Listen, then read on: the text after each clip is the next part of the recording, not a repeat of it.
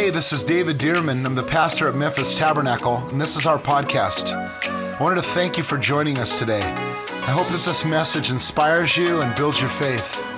I hope that it gives you fresh insight and strength to see God move in your life. Enjoy the message.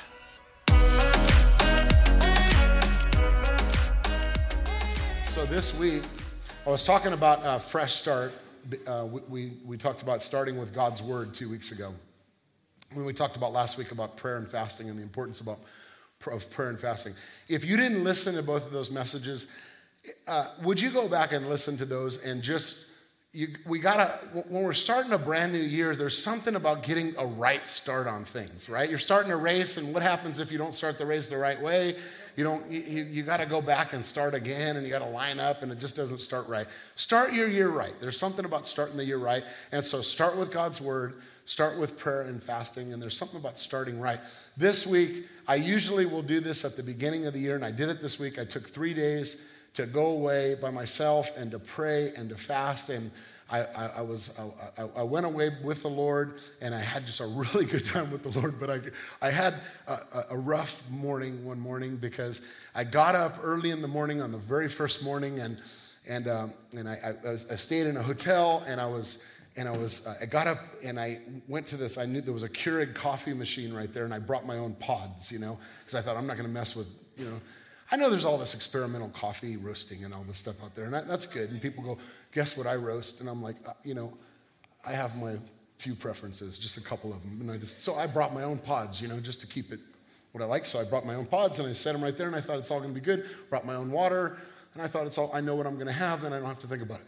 So I got up in the morning, and I come over to the coffee road, you know, come over to the Keurig machine, wake up early in the morning, ready to start my day and spend some time with the Lord. And I turn that thing on and I look and it has a one, two, three Keurig. I mean, how hard can this be? You know, Pastor David knows how to operate a coffee machine. I'm pretty smart, right? One, two, three, operate. I mean, it's pretty simple. So I look and number one says, press this. The thing pops open and it says, put in your pod. And I take the thing, put in the pod. I said, that's easy. Put that thing, pop, pops closed, you know, and the thing boom, pops up, and it says, put in your water to the fill line. So I take that thing, you know, it's kind of dark in there, so I flip on the light and make sure I want to see the fill line, put, them, put in the fill line, do the fill line, you know, do the thing. And then uh, wanted to make sure, and maybe I filled it too much, you know, I'm kind of a, want to make sure it's perfect, you know, and get the fill line. And then I thought, well, did I get the pod and open the pod? And then I got that thing and put the thing closed. And then I pressed brew, and then I see this blinking light and it says put in the cup. And I was like, okay, maybe the pod, you know, I get in. so I open back up the thing and I'm going back and forth and I just couldn't figure this thing out. Things blinking. And I mean, I must have spent five minutes, six minutes. So I take the thing, the thing's still blinking, and I thought, doggone it, man, I got into a room and the thing's broke. It's broken, it's broken. So I take the thing off the off the whole sink area, walk it over to another thing, plug it in, go through the whole steps, take the whole thing in, put this pod, do the. Anyway, long story short, I finally stop and I read it, and I'm sitting down. You know, I now I'm, I reverted to praying in the Spirit. Holy Spirit, help me because I need some coffee this morning. you know, I'm sitting there, I go, just read the instructions. So I go back over and I'm looking at the blinking light. It says, put the cup in. Right. It says, place cup. I didn't even need the Holy Spirit. I just needed a brain. I needed a brain. So I looked and it says, place cup, right? So I put the, and I look over and I go, oh, I needed to put a cup in. And as soon as I put a cup, the sensor, you know, picks it up and it comes and it starts pouring in coffee. And it, right, I mean, right away. And I'm thinking, you know, and the first thing you kind of look like, does anyone see me? Like, I'm an idiot. I'm around. You know, you see those things. But I'll tell you what's, I, I thought that's kind of the way that I got started on my day. The good thing is I got coffee, I felt good, things were right. But you know what I got to thinking is I'm really glad the thing didn't work without me putting my cup in there, right? Because then it could have been a worse thing, right? Now, coffee spilled all over the place because that's probably how they first made the thing, right? Was a coffee made, and then they had to spill out, clean up coffee, and then I went through this whole other mess. But you know, I got to thinking there's all kind of analogy or all kind of illustrations and things you can have in there that the reality is, right? How many times does God want to fill up your cup and your cup's not in there, right? I was thinking of all these things where we're like, God, fill up my cup, and we're not available. And we're like, God, do something, and my cup's not in there. And I thought, well, I'm not going to use all those illustrations. I'm just going to say, here's my illustration this morning for that. I had a rough start. I just need to sometimes use the instructions and just get started and, uh, and get going. But the reality is, I got a cup of coffee, I got to pray, I got to hear the Lord, and I'm telling you, I know that I know that I know that I know that I know that 2023, God has some amazing things in store for our church for 2023. Amen. I mean, spiritual things. There's some things that the Lord has territory. There's some things, I mean, I am just, oh, I'm, I could not be more encouraged. I mean, more than any year. I know, we've, I know this is only our fourth year, you know, four and a half years right now we're in. But I'm, I just could not be more encouraged by this year. God has some amazing things. Somebody say, Thank you, Jesus. Yeah, it's going to be an awesome, awesome, awesome, awesome, awesome year. But make sure that when you start, you start the right way. Today, I want to start with something that we all have. Something that every one of us have. And I don't know if you know that you have, but every one of us have this, and you need to start with it this year. It's something that you have, it's you have, listen, it's something that some people call purpose. It's some people that some something that some people called leadership, or it's something that some people will call influence. It's something I know the Lord put on my heart this morning that says that we need to, at the beginning of this year, every single one of us have this in our life. And it's something that right at the beginning of the year, it's important that you and I start with and focus on this because God has given it to you for a purpose for us to steward for Himself. You might say, uh, but I don't have any leader. I don't, I don't have any influence. I don't have any leadership. Uh, you might have heard the, uh, the saying before. John Maxwell had said this. Let me, I always have a rough time getting this on at first. Let's see. Let the, John Maxwell said this Leadership is influence. How's that, Nate? Leadership is influence, nothing more, nothing less. Now, that always encourages people who think I don't have any leadership. Like I'm not, you know, I don't really have anything, I have influence. Every one of you have influence with somebody. You have influence with a family member. You have influence with a kid. You have influence with your brother, your sister. You have influence with somebody in your life. And therefore, you have responsibility and you have leadership in that area. Now, others over assess their leadership. And so here's a quote by John Maxwell for you If you think you're leading, but no one's following, then you're only taking a walk. if you think you're leading, oh, I'm a leader. Well, who's following you? Uh, nobody. You know, there, there is something about leadership that you, you have to be realistic about. Every one of us have influence and every one of us have leadership in our life. Leadership is influence and we all have it to some degree in our lives. There are things in life that you are responsible for and there are things in life that you're not responsible for. And every one of us are responsible for the influence and for the leadership that God has entrusted us with. Our focus should be on the things that God has entrusted us with, not on the things God has not entrusted us with. Too much of the time, we're preoccupied with things that other people have and not on things that we have. Too much of the time, we're preoccupied on what God's entrusted other people with and not on things that God's entrusted us with. Uh, the, the uh, leadership is influence, and there's things that we need to be responsible for and things we don't need to be responsible for. In the book of John, chapter 3, it says this John's disciples came to him one day. Remember, John was the cousin of Jesus, and, and he was the forerunner of Jesus. He's really the one who got started in his ministry before we saw Jesus' ministry blow up, right? Okay? But he knew his role, and his role was really to kind of be the springboard of Jesus' ministry. It says John's disciples came to him because John's disciples was like they were things were going really well in his ministry. Came to him and said, "Rabbi, the man you met on the other side of the Jordan River, the one you identified as the Messiah, is also baptizing people." Who is he talking about? Who is he talking about? Talking about Jesus. He said, notice this, and everybody's going to him instead of coming to us. Could you imagine that? That the disciples are going, everybody's going to Jesus. They're not going to us anymore. What's going on? You know, does that, doesn't that sound like sometimes the church? Somebody, they're going over to that church. They're not going to this church anymore. What's going on? They're, they're a little frustrated. They're going to Jesus. They're not going to us anymore, right? Okay? And it says, John replied, notice this, no one can receive anything unless God gives it.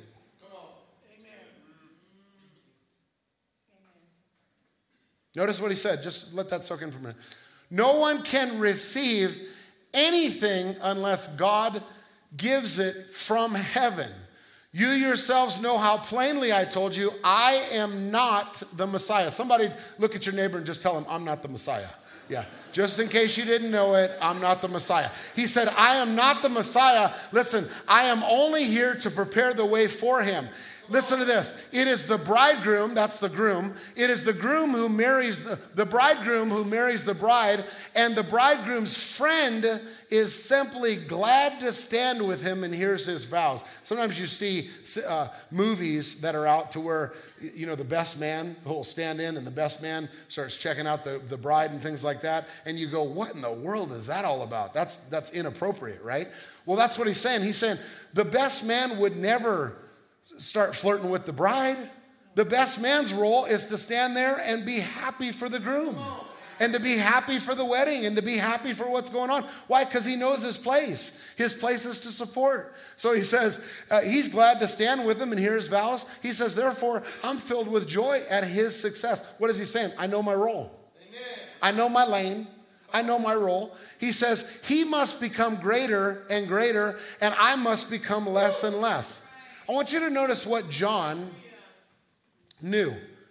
Humility, we might look at that and say, humility. Well, humility is just knowing your lane. Humility is just knowing your place. Humility is just knowing where God called you and where God didn't call you.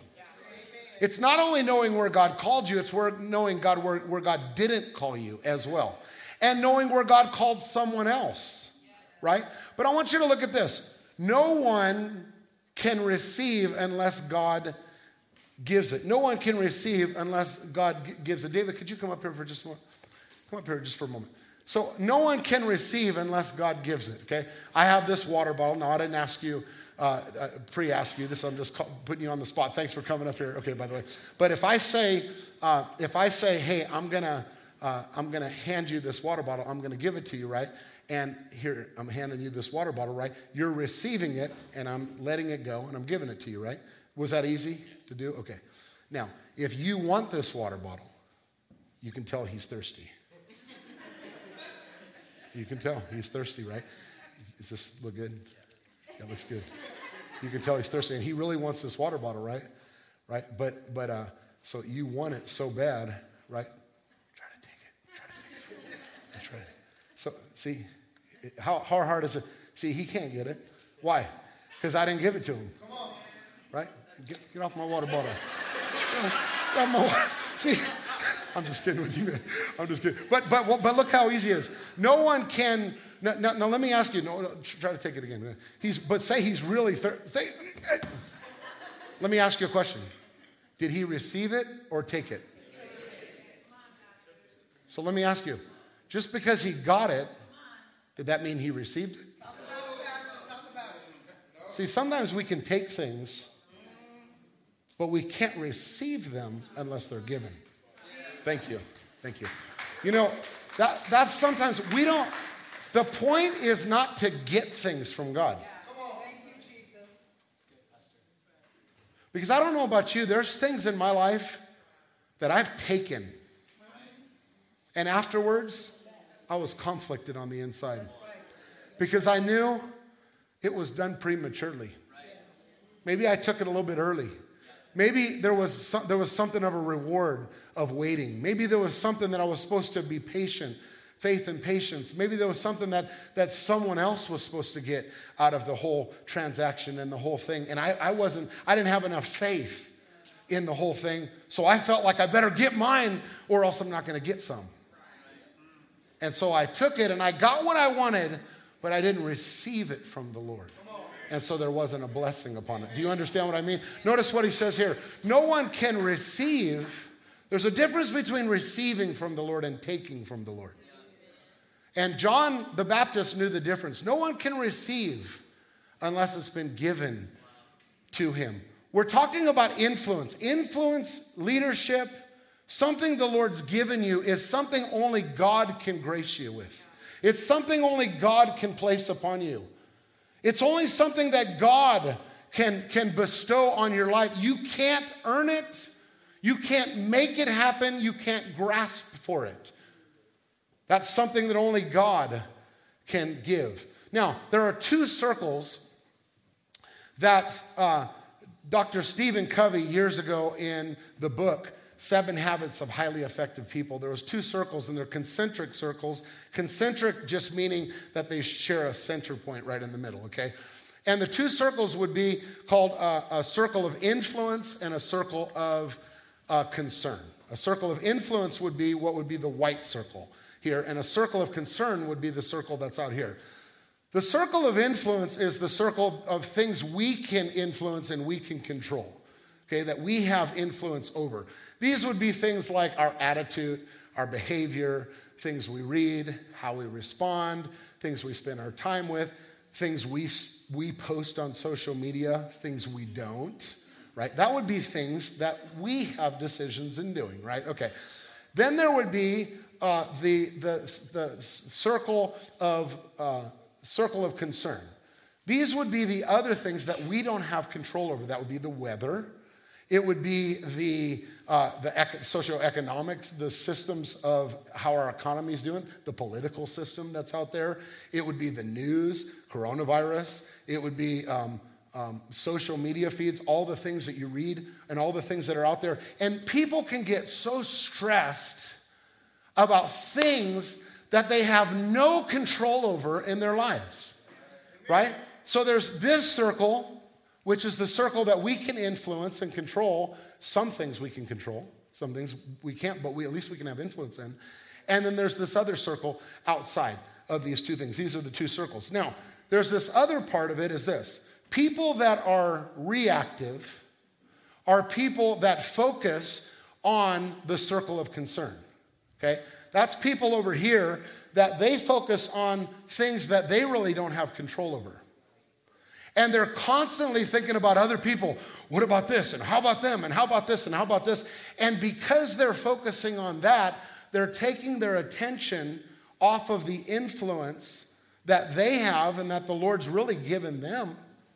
And so, because they do, their influence diminishes and they end up having they they have a diminished influence diminished leadership and really a diminished capacity diminished voice with other people because their whole life is focused on what other people think and what other people this and they're overwhelmed and they're reactive people all the time. You, anyone know anybody like that? Don't nudge them don't nudge yourself if you're one of those people right? Okay. But then there's what's called proactive people.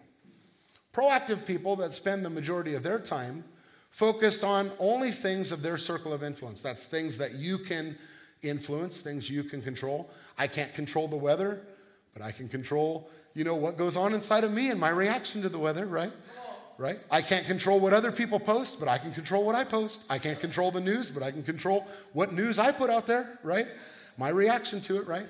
Uh, it, what they do is as they begin to focus on their influence and their leadership, it begins to grow and their trust begins to expand. Jesus said, if you're faithful in what's little, you'll be faithful in what's much. And if people begin to entrust them in those things, it's just a principle of things uh, that happen. It's, it's the two circles. It's the circle of uh, circle of uh, influence and the circle of um, and, and the circle of concern.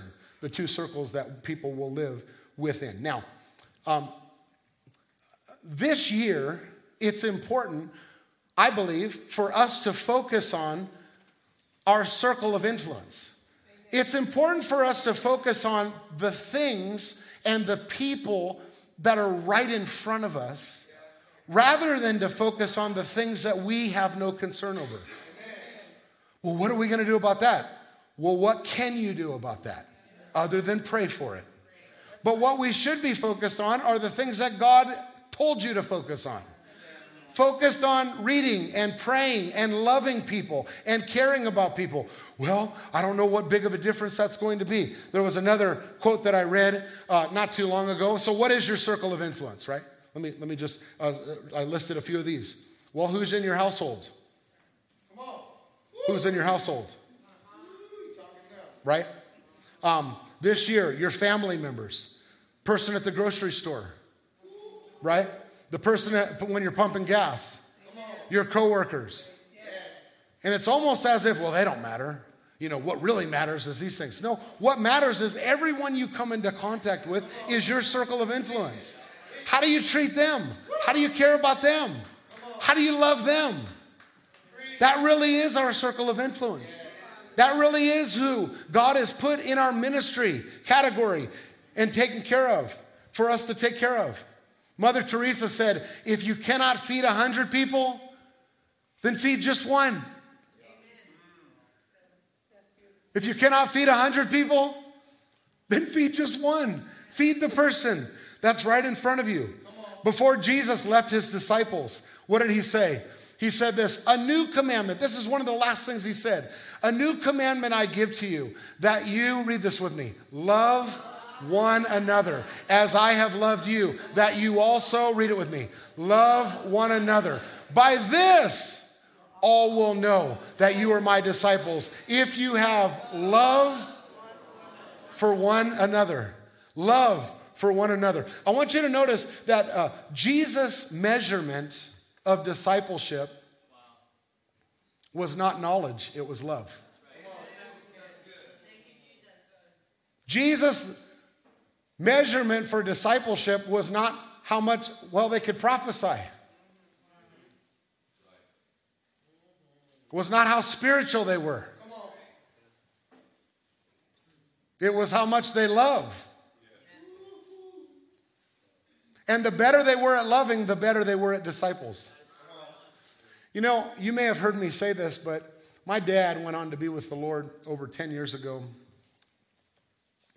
He has three boys. I'm the youngest of, of I have two brothers. One lives in California, one lives in North Carolina. But my dad would always say, We grew up a really tight family.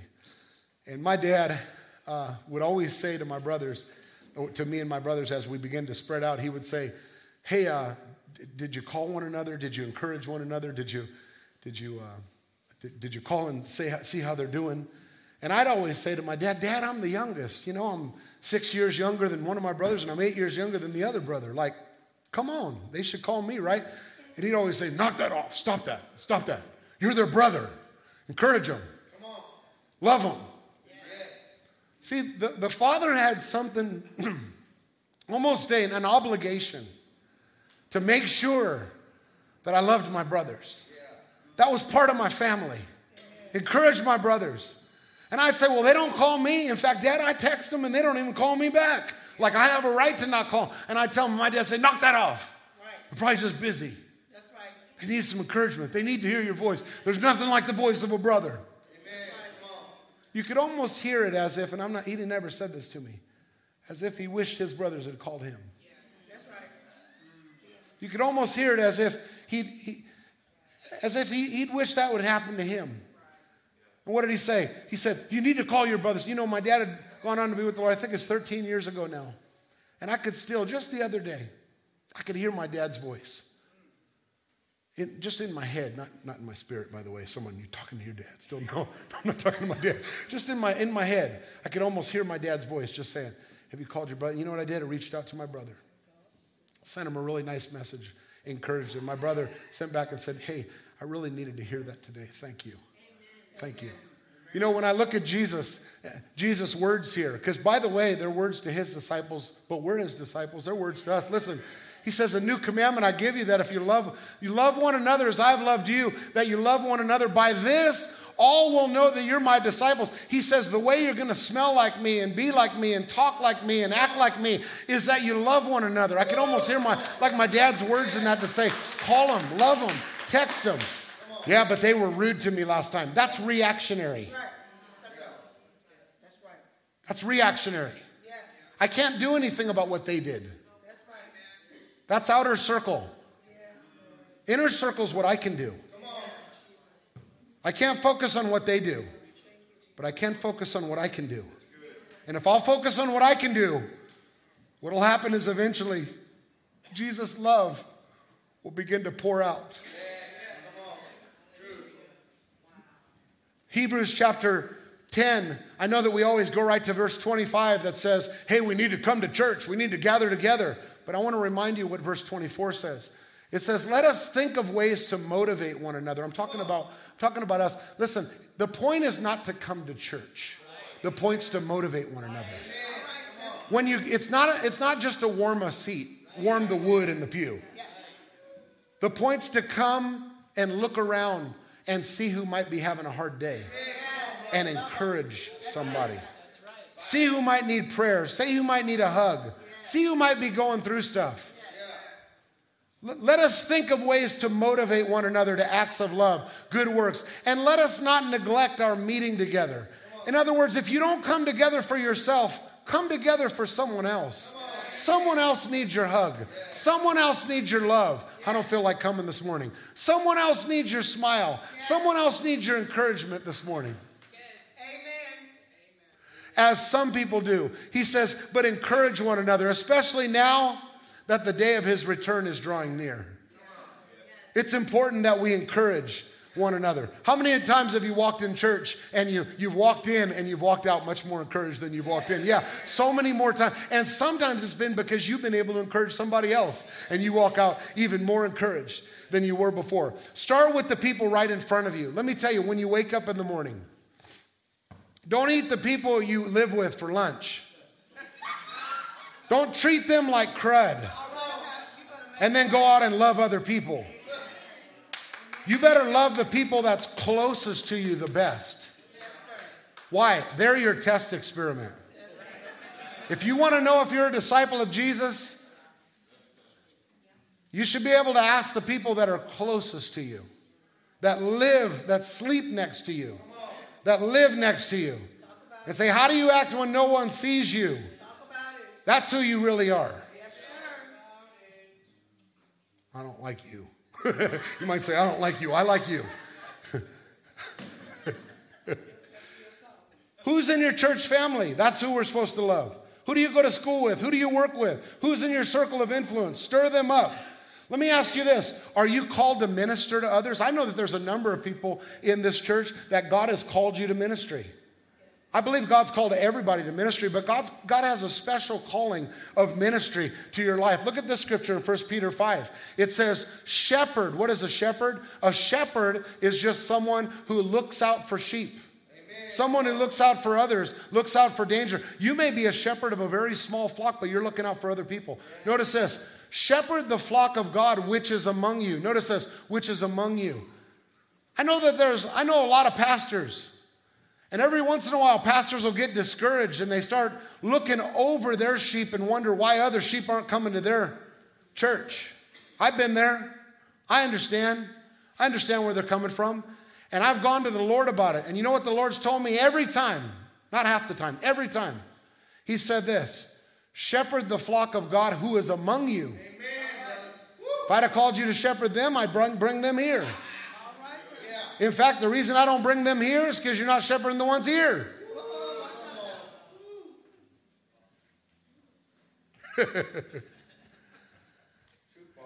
Shepherd the flock of God, look at, which is among you. You're only responsible for the people that you have. If you have a household full of people, if you have a room full of people, if you have a work full of people, if you have people that are around you, that's the people you're responsible to shepherd and love and care for and back off the enemy. When you see a wolf coming, and my responsibility, they are if you have influence with them. Well, that's their decisions. No, it's their decisions, but you have spiritual precedent that you, you should be able to pray for them. I'm talking about, what I'm talking about is using, focusing on your circle, your influence. Not absolving yourself and just saying, it's just all about me. No, it's all about you and your influence. Listen, not by compulsion, but willingly, not by dishonest gain, but not by lords of over those entrusted in you, but being uh, examples to the flock. Examples to the flock. Examples to the flock. Look at this. It says in uh, Psalm 78, I'll give you a couple more. It says that David, God, God chose David, King David, his servant, and took him from the sheep pens. Boy, he didn't climb the ladder. He didn't really climb the ladder, did he? He went from taking care of sheep to leading the nation of Israel, really, the premier, the premier people, God's people. He said he took him from tending the sheep and he brought him to be the shepherd of the people of God. Do you know where uh, David's test field was? Sheep. it would be like us saying, God looks to see how you take care of your dog. God watches how you take care of your dog to see how you're going to take care of your staff. Uh, someone goes, uh oh. I just kicked my dog this morning. No.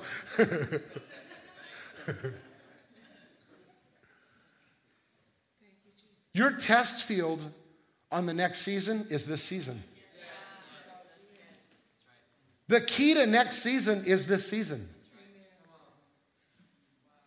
The key to what God gives you and how much God gives you and how much God trusts you with in the next season is how faithful you're being with the influence He's given you this season. Some of you wouldn't want more with that statement. You'd go, Oh, I got some work to do. In fact, maybe I should go back a season. Right? Look at that. He chose him, right? God, his test was on these sheep. God sees how we respond in this season. I remember when I was uh, in my early 20s and I was uh, going to school full time, I was going to Bible college full time, and I was working on staff part. I was working full time, but I was getting paid part time, um, working a lot of hours on staff. And um, and I was, uh, and I was working as a waiter at a restaurant for 30, 35 hours as well. Probably between all of it, I was probably working or going to school over 100, 105 hours probably a week. I mean, I was just all the time going. I had no social time, constantly going. Someone says, well, that's not balanced, that's unhealthy. Yeah, but when I went and prayed about it, that's what the Lord wanted me to do. Amen. So it was balanced to God. I went to the Lord about it, and the Lord said, I'm, uh, I'm stretching your capacity because later on you're going to need it. And many, many years in ministry, I've had to have a stretched capacity and had to run at a, a, very high level for years and years and years and years of ministry. And without that, I wouldn't have been able to do it. And so the Lord did it. But I remember one time I was uh, uh, I was waitering at a, I was a food server at Marie Callender's in Montebello, California. And I loved being a food server because I got to be with people. I love people. But I remember uh, it was right after church. I had played for a Saturday morning prayer. We were leading worship at a Saturday morning prayer, and then we had Saturday night service that night, and then uh, and then we had Sunday morning service. We had three services. Right after service, I went in the back room in the office, put on my apron, got all dressed, and went right in, went right to work, and worked until 11 o'clock that night. And I remember I was it was afternoon. I was really tired. I had to be in class at 7:30 the next morning, and I was just exhausted. I was really tired. And it was in the afternoon, and I remember I was standing there and I was waiting for some food at a counter, and I was doing everything I knew to do. Okay, I was doing everything I knew to do. And I remember I was walking some food out, and as I was walking out, I hit this point of exhaustion, or really it wasn't really exhaustion like, like, like, like breakdown, it was discouragement. I was discouraged because I didn't think the Lord saw what I was going through, where I, where I was going through. And I remember the Lord, as I had some food and I was just about to step down, I had this tray of food and I was stepping down, and the Lord spoke these words to me. He said, David, I know where you work. I'm a softie, okay? So I start, I start tearing up. You know, I have a tray of food in my. He said, I know where you work. He said, I know where you live. I know what you're doing. And I knew exactly what he was saying. You know how sometimes the Lord speaks to you and you know exactly what he's talking about? the Lord, me, the Lord in my mind brought me back to these shepherd's fields. That it reminded me that when Samuel was looking for a king, God had already provided a king. And the father didn't even present the best choices. He presented all of his sons and he put the scrappy one, left him in the field. And even after the father ran out of choices, God told Samuel, Nope, still not the one. And God said, Isn't there any more? And God reminded me, I know, I know where you work, I know where you are. And the Lord said, When I need you, I'll call you. I'd like to say that afternoon I got a ring and it was like everything ended. No, it was months later. but I'll tell you, it just put some encouragement in my heart to say, hang on. The Lord knows where you are. And sometimes the Lord's testing you where you are to see how you'll do in the famine, to see how you'll do in the tough seasons, to see how you'll do when you don't get a pat on the back, when you don't get affirmation when you don't get a good job, when you don't get the big paycheck, when you don't get the promotion. But yet on the inside, you're going through the wilderness. Do you ever get nervous about the socioeconomic status? I want to share with you, I'm, I'm, I'm, I'm, I'm, I'm wrapping it up here, but I want to catch these couple more points here. Listen to this. The socioeconomic status, listen to this. Psalm 37 says this Trust in the Lord and and, and do good. Listen, dwell in the land. I know this is a scripture for somebody this morning. Dwell in the land. You know what it means? Stay put. Come on. Dwell in the land and feed on his faithfulness. Lord, what am I supposed to do? Stay put. Dwell in the land and feed on his faithfulness. Don't run. Don't hide. Feed on his faithfulness. Live in your circle of influence. Don't try to focus on what you can't do, where you're not. Listen, delight yourself also in the Lord, and He'll give you the desires of your heart. I want to remind you of a story last week. Yeah, there we go. Uh, I want to remind you of a story that we read last week about, uh, about uh, this guy Isaac. Isaac, Abraham, Isaac, and Jacob. Isaac was dealing with a famine in the land. You know what a famine is? It means they, they literally they had food supply and they were running out. It says there was a famine in the land besides the first famine that was in the days of Abraham. And Isaac went to Abimelech, king of the Philistine in Gerar. Gerar was on the road to Egypt. So you know what he was doing? Isaac was about to take off. He was like, I'm out of here. There's famine going on, okay? Isaac was on his way out of there. It says, then the Lord appeared to him on his way. You ever like hit famine and you're like, I'm out of here. I'm about to run. I'm going to go find my own supply. Okay. So he was out of there. The Lord appeared to him and said, Listen, do not go down to Egypt, but live in the land. Isn't that what we just read in that other? Live in the land of which I shall tell you. Dwell in this land. What did he say? Stay put. But Lord, there's famine. I said, stay put. Yeah, but there's recession. I said, stay put. See, you just got to be where God told you to be.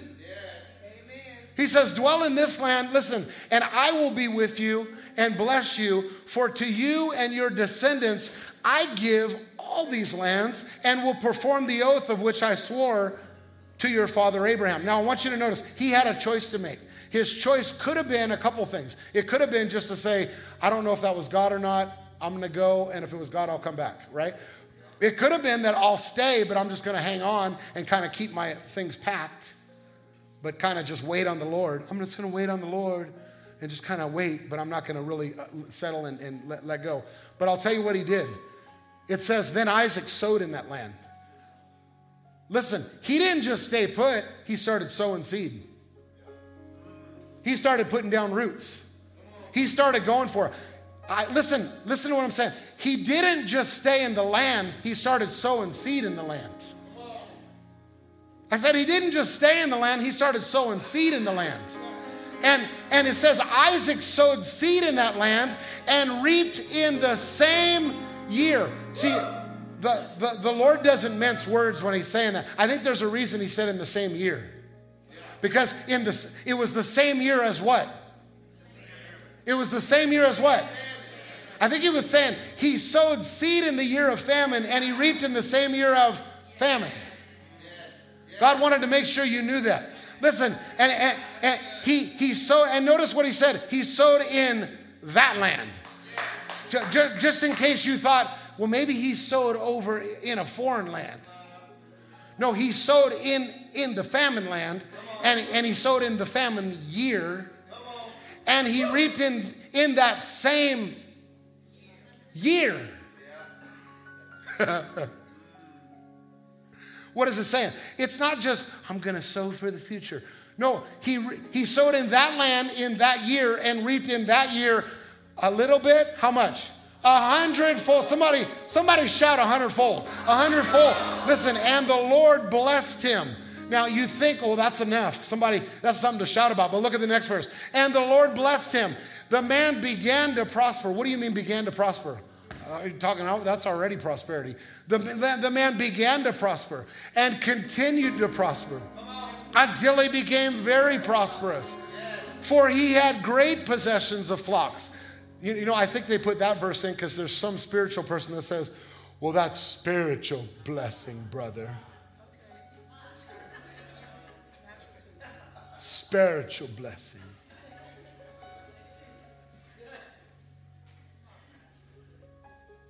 Baloney.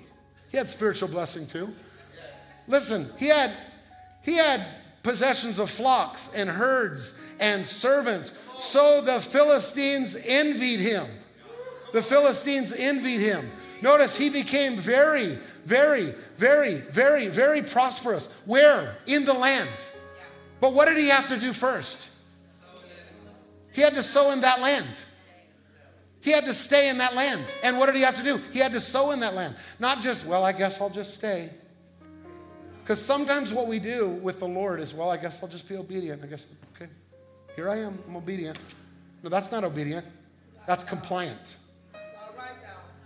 That's compliant. That's not obedient. Obedient is jumping in and sowing and doing it as if, you know what? Treat that ministry as if it's your ministry. Treat it as if it's your own. Treat that land as if it's your own land. Treat that land as if it's your promised land. Treat it as if it's your possession. Treat it as if it's what God's called you to do. And what, why? What is it? It's faith. That is your why. It's your circle of influence. It's, it's not talking about focusing on something else. In fact, your circle of concern is the next season. Your circle of concern is the next season. And sometimes we're waiting on the next season when God's called us to do something right now. I want you to do this. As we close, open your hands right now for the Lord. You're not responsible for anything God hasn't called you to. You're not responsible for anything God is not calling you to. But you are responsible for everything God's calling you to. Would you say this to the Lord? Say, Lord Jesus, I confess you as the Lord of my life. Speak to me today.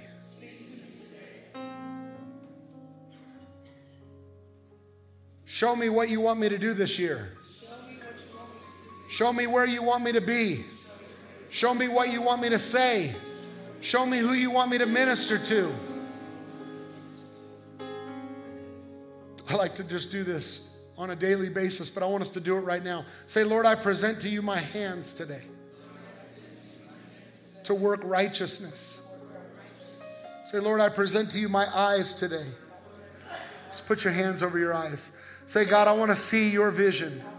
I want to see your plans. I lift up my eyes and see the plans of God. Lord, I present to you my ears today to hear the voice of the Lord.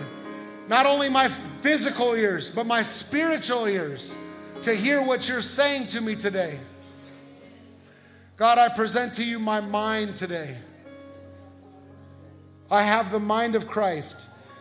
I renew my mind to the Word of God, to think the thoughts of God, in alignment with the thoughts of God and the plan of God. I put on the breastplate of righteousness. Say this I am the righteousness of God in Christ. my righteousness is not from me. I'm forgiven from all of my sins because of the blood of Jesus. There's no condemnation that's going to hold me back this year. Say, Lord, I give to you my feet to walk where you want me to walk. I'm going to walk out the plan of God. I'll go wherever you want me to go. I'll go into places that you want me to go. And I'll stay away from places you don't want me to go. I put on the belt of truth. Keep me away from deception this year. Keep me away from the lies of the enemy this year. And God, I put the word of God in my mouth. Just say this I speak the word of God, the sword of the Spirit. And I thank you for your plans. I focus on the circle of influence that you have given to me, the leadership that you've given to me this year. Now say this Lord, I cast all of my care over on you. I cast all of my concern over on you. Anything that I don't have control over, I give it over to you. Things that I've been concerned about. Come on, just do it right now. If you have something specific, say things that I'm, I, have been concerned about, I cast it over on you. Things that I've been worried about, I give it over to you. Things that I've been troubled about, anxious about, anxious thoughts, I give them over to you. Things that I've been staying up at night about, I give them over to you to right now in Jesus' name. And God, I focus on the things you've called me to. And I thank you for it, Lord. Thank you for it. Well, I hope you enjoyed the podcast today. And if you did, I'd like to ask you to subscribe to our show. That way, the most recent episode will always be in your feed, ready when you are. God bless you, and I'll see you next time on the Memphis Tabernacle Podcast.